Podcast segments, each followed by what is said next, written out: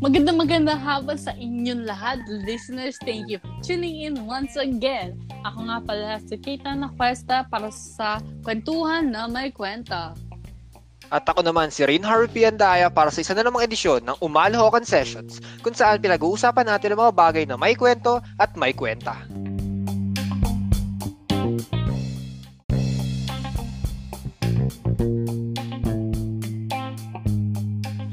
Araw, tatalakayin natin ang isang bagay na sobrang napapanood talaga. Like, lahat na makaka-relate dito. Hmm, napapanood. Ano ba yung bagay na yan, Faith? So, hindi ko na kayo pap- hindi ko na papatagalin, no? So, ito yung bawat tao meron, which is mental health. Ang pagkakadiferensya lang is hindi natin alam kung okay pa ba yan or hindi na. So, we will discuss that for today. Yun, napapanood talaga yung bagay na yan. Marami nakakaranas niyan ngayon dahil sa panahon ng pandemya, hindi ba? Yes, that is true. So, um, I really gathered. Sinubukan ko talaga at naghanap ako ng mga guest speakers, Filipino guest speakers to be exact, para makatulong sa atin malawakan ang ating kaalaman ukol dito. Ayun, sino-sino ba yung mga yan, Faith? Okay, so let's welcome then Mr. Kirby Bagayawa from Harvard University, Ms. X. Yanyayan from Oxford, and Mr. Elijah Kim Aman from Princeton, New Jersey. Hi guys, can you hear us? Hello, hello. Yes. Hello. Hello. Hi. Welcome, thank you. welcome. Thank, Thank, you you sa pag... guys sa ano. time ah. So guys, for your information, si Mr. Aman and Mr. Bakayawam, they are currently in the States. So, uh, madaling araw na ngayon sa kanila. But they made the time para lang for you listeners at sa amin, of course, na mabigyan ng other perspective in terms of mental health. Pero uh, naman po, she's in the Philippines. Hi! Musta po kayo guys? Yes, Hello. hello. Kamusta naman kayo dyan sa Pinas, Faith? Ito, medyo mahina wifi. Hmm. As always. So, let's start na guys. You guys ready? Ready? Mm. Ready? Ayun, So- mukhang ready na lahat. Kaya ano pa hinihintay natin? Tara't makinig na sapagkat narito na ang Umalohokan.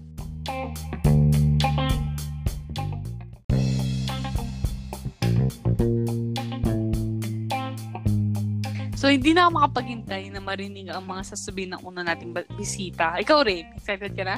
Ako rin, excited na rin ako. Parehas tayo dyan. Faith. okay, so, para sa una natin tatalakayin, um, mental health at ang epekto nito, okay? So, pandemic rather, at ang epekto nito sa mental health. So, ang medyo tututukan natin ang mga kabataan. Bakit? Kasi most of the time, overlook sila. Hindi, ang mga matatanda or most of the people talaga, iniisip na na hindi talaga nakaka-apekto to sa mga bata. Isa na lang, well, let's not drop names, no? Pero, read the news. Pero may nagsabi nga sa sa sektor ng gobyerno na wala naman talaga to epekto. Pero may epekto to, guys, sa mga kabataan. Let's discuss that, shall we? So, Mr. Bagayawa? Hello, hello. So, hi, can you hear us clear? Yes, I can hear you loud Clearly? and clear. Okay. Thank you. So, you can you may now start. Ah, ang tatalakayin ko niya yun ay tungkol sa uh, epekto ng COVID-19 sa mentality ng mga Pilipino.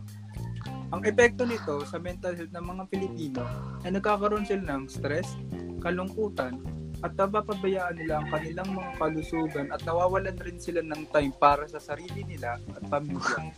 Siyempre, di, rin stu- di lang students ang nahihirapan dito. Pati rin ang mga teachers nahihirapan sa pagtuturo. Mhm. At may domino effect ito. Di basta-basta students at teacher ang nahihirapan dito. Pati na rin ang buong mundo. Meron nga akong nabasa sa isang artikulo na isang piloto nagpalit ng profesyon at naging isang delivery man na lang para maka-adjust sa new normal na ito. So ngayon, ba't natin tawagan si Mix SXD Anyayahan para ibahagi ang kanyang mga kalaman? Miss XD, nandyan po ba kayo? Yes, hello. Hi. Hello, hello. So, Welcome to the ayun- show. Yes, so yun nga, yung mga problemang pasan ng mga estudyante sa panahon ng pandemya. Unang-unang usapin ngayon ay yung hindi pagkakaroon ng stable na internet connection at access sa mga gadgets na kailangan for online Mhm. learning. Hindi lahat ng estudyante natin ay kaya makapag-access ng internet, lalong-lalo na yung mga mag-aaral natin sa public schools and yung mga nasa lugar na may hina yung signals. And sila rin yung nahihirapan na makapag-provide ng sarili nilang device. And kung meron mang internet connection, alam mo naman dito sa Pilipinas na wala tayong stable na connection, di ba? Pag umulan La- ng yes, lalo kaunti. na kapag ulan. Mm. Yes.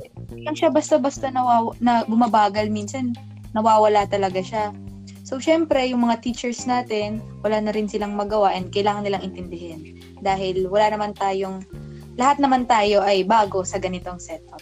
And to compare ha, to compare sa face-to-face learning dati, di ba sa public schools nga ay kulang na sa classrooms, gamit at mga Mhm. upuan. Paano pa kaya na online na ang pag-aaral ng mga estudyante? Yes. Di ba? Mm, tama. And itong pa, itong pandemic na to, nakaka-apekto rin siya sa mental health ng mga estudyante. Yung, kung yung mga matatanda nga at yung may mga trabaho ay naapektuhan, syempre pati na rin tong mga bata dahil sila rin ay nag-aalala sa kalagayan ng pamilya nila. And itong mga bata na to, sila yung mga mas nangangailangan ng guidance sa mga ganitong bagay eh. Kasi nakaka-trigger talaga siya ng anxiety Yes. minsan hindi mo na maiisip yung performance mo bilang estudyante kasi marami na rin tayong problema sa bahay at dumadagdag pa yung mga nangyayari sa paligid natin. Malay ba natin na yung magulang ng estudyante na to ay nawalan pala ng trabaho dahil nag-quarantine.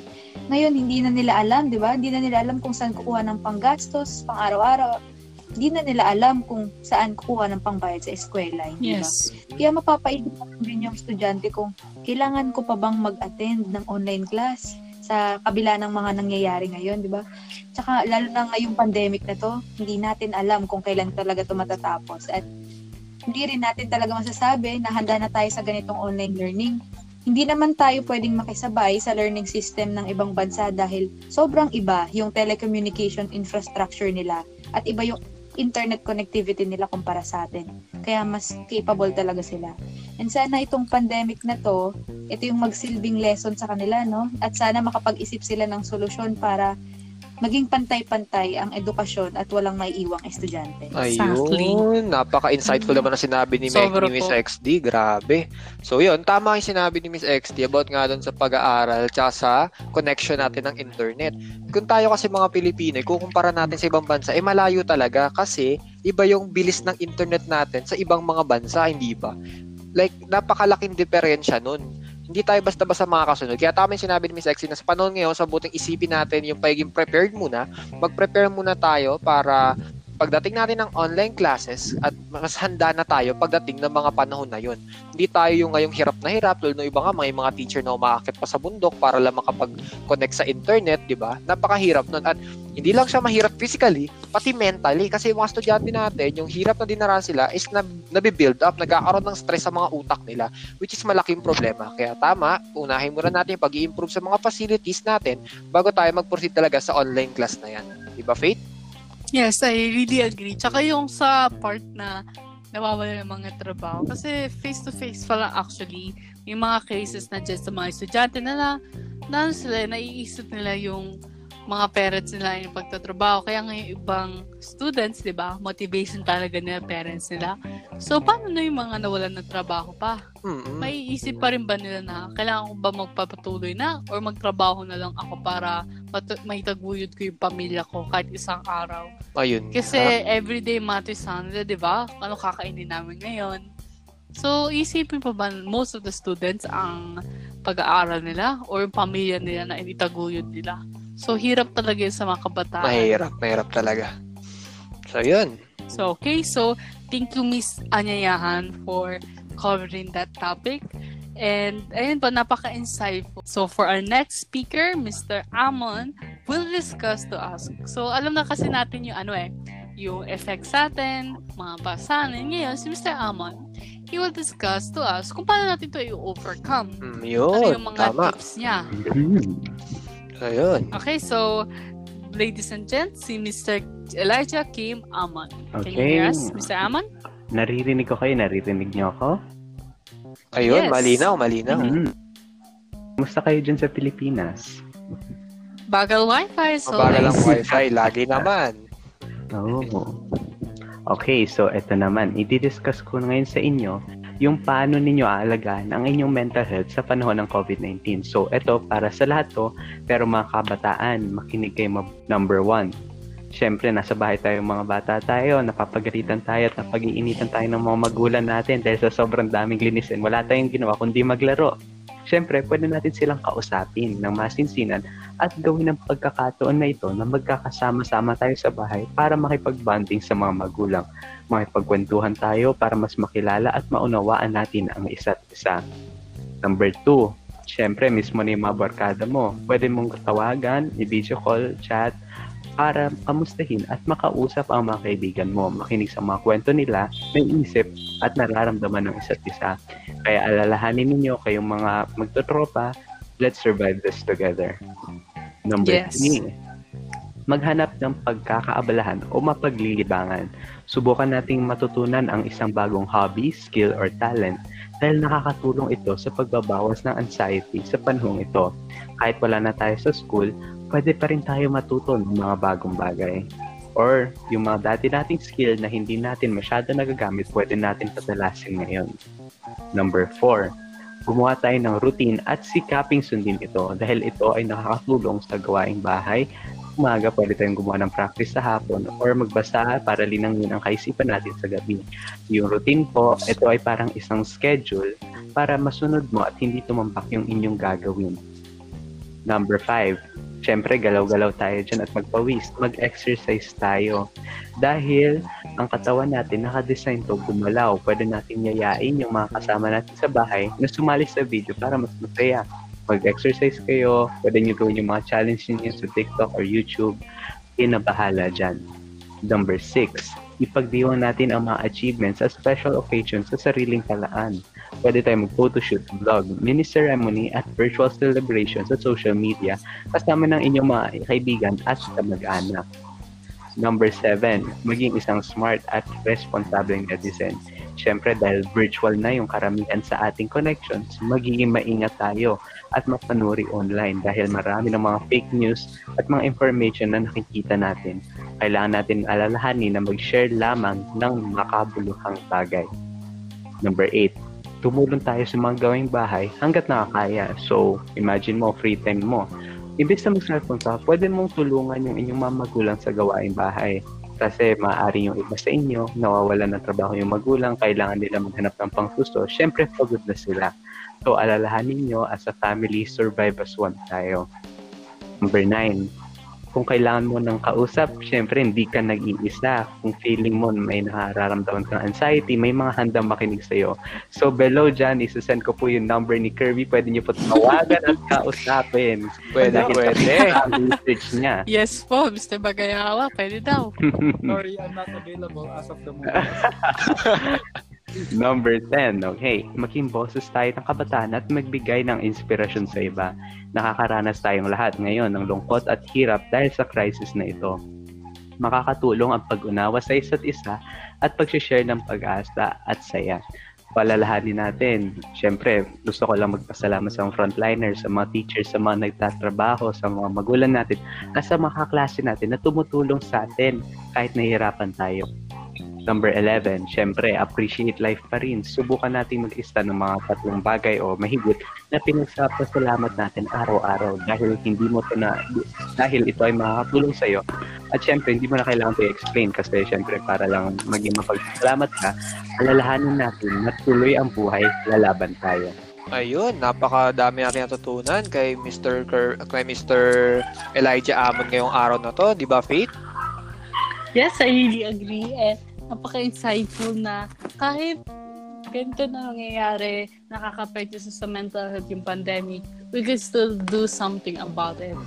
Thank you, Mr. Amon. Thank you. At ngayon naman, dumako na tayo sa huling parte ng ating session. Ito ay walang iba kung hindi ang Tanong ng Umalohokan.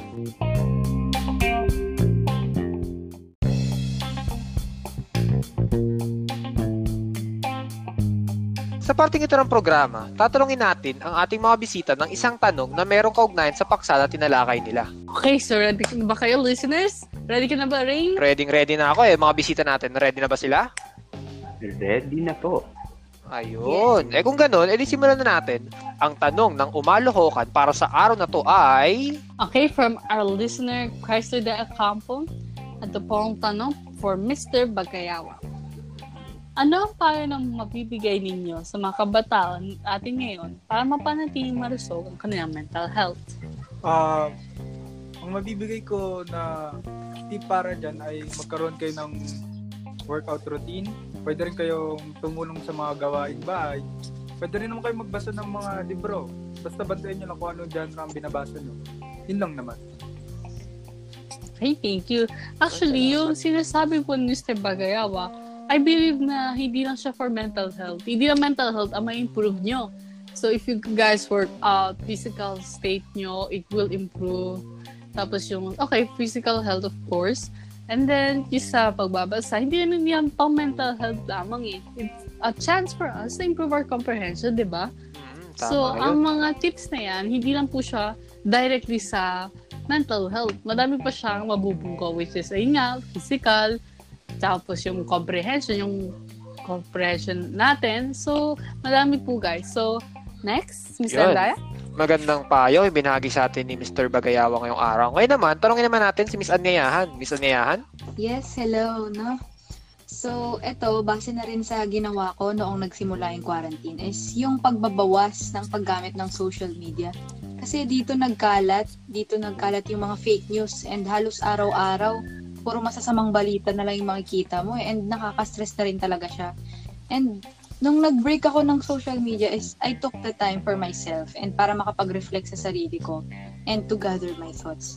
Lalo na yung ngayon yung mga kabataan is lagi yung nakatambay sa social media, alam natin yan. Pero mahalaga pa rin na magbe-break tayo. Yun, tama yun. Maraming salamat, Miss Anyayahan. Importante talaga ang pahinga.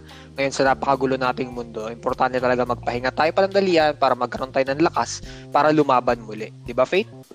Yes, I totally agree. Detach muna guys from sa sa social media. Hindi natin kailangan lahat ng toxicity, okay? Take some rest and then naman ulit. Okay, so thank you, Mr. Yayahan. For our next question, syempre, the same question, Mr. Amon. So, Hmm. ayan, Mr. Amon. Hello? Okay, so para sa routine naman sa akin, um, yun yung pinaka-importanting kailangan nating gawin. So, basically, yung routine, um, para siyang schedule na makakatulong sa atin na, okay, etong oras na to, kailangan ko ito tapusin. Pagkatapos niyan, ito naman. Tapos pagkatapos niyan, magpapahinga na ako. So, ang routine, magbibigay siya ng sense of control sa lahat na nangyayari sa'yo. Siyempre, alam natin sa pandemic na ito, lahat hindi natin nakokontrol.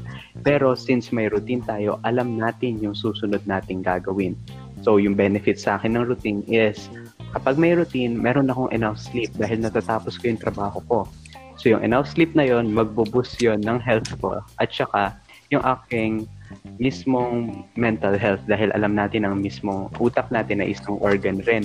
Kaya kailangan natin ng decent sleep para mapagana ito. Yun, tama. Tama si Mr. Amon. Importante talaga ang Yes. sapat na tulog para sa mental health natin. Kaya kabataan, bawas-bawas na tayo ng puyat. Tayo matulog ng walong oras sa isang araw para naman hindi tayo ganun ma-stress sa pag-aaral natin. Hindi ba, Faith? Yes, I agree. Tsaka totoo yung sinabi ni Mr. Aman, guys, na ang brain organ yan. So, ang mental illness, it is a real thing. Hindi lang po siya inarte-inarte. Hmm. Katulad po ng iba nating parts ng katawan natin, nagkakasakit, ganun din po ang brain. Sakit po talaga yan. Hindi lang po siya yung nasa utak lang, doon na sinasabi, or pag iinarte. That's a real thing, guys. And don't invalidate your feelings, okay? Talk Tama to yun. um, an adult or someone you trust. Mm-mm. Thank you, Mr. Amon. At ngayon, dyan na po nagtatapos ang tanong ng umalahokan para sa inyong tatlo. Maraming maraming salamat sa pagsagot mga bisita Thank natin. you po, guys. Thank you talaga. Maraming salamat. Thank you. Ay, Thank you rin. ayun. At sabi okay, nga, so guys, short recap lang. Do something new, okay? Chance na rin to to do something new. Tsaka, um, focus on yourselves once in a while. Kasi, how could we help others, guys? Paano nyo matutulungan yung ibang tao kung kayo mismo nahihirapan pa? Okay lang, guys, to ask for help, okay? It's always okay. Yun, tama. Importante talaga ang tulong sa panahon ngayon. Huwag kayo mahihiya kasi hindi to sign ng kahinaan, kundi sign to ng kalakasan. So ayun, sa pandemya natin ngayon, maraming nangyayari. Hindi natin makasama yung mga kaibigan natin na madalas natin nakakasama noon. Hindi natin sila nakikita, naiiyakap ng personal. Pero ganoon talaga ang buhay. Kahit mahirap sa panahon ngayon, kailangan natin magpatuloy. Sabi nga, ang buhay parang gulong. Minsan nasa taas ka, minsan nasa baba. So, para tayo magpatuloy, kailangan natin gawin yung mga bagay na ito, palakasin natin yung katawan natin, yung mental health natin, alagaan natin, kasi napaka-important nito para tayo ay magpatuloy sa buhay. So yun, saludo tayo sa mga frontliners natin na patuloy nagtatrabaho sa panahon ng pandemyang ito. Maraming maraming Yes salamat po. Salamat Para Thank you naman, po. Yun, thank you. Para naman sa mga listeners natin, patuloy lang buhay, lalaban tayo, pwede magpahinga ng panandalian, at pag tayo naka-recharge na, laban ulit. Yun, maraming maraming salamat. Thank you po. Thank you po. At dyan nagtatapos ang isa na namang edisyon ng talakayang ito. For our listeners, thank you for tuning in guys. Comment down below your thoughts and your opinions and subscribe for more kwentuhans na may kwenta. Once again, I am Faith Anaclesta. At ako naman si Rain Harvey Andaya. Maraming maraming salamat sa pakikinig sa Umalohokan Sessions kung saan pinag-uusapan natin ang mga bagay na may kwento at may kwenta. At may kwenta. Ayun, paalam. Hanggang sa susunod.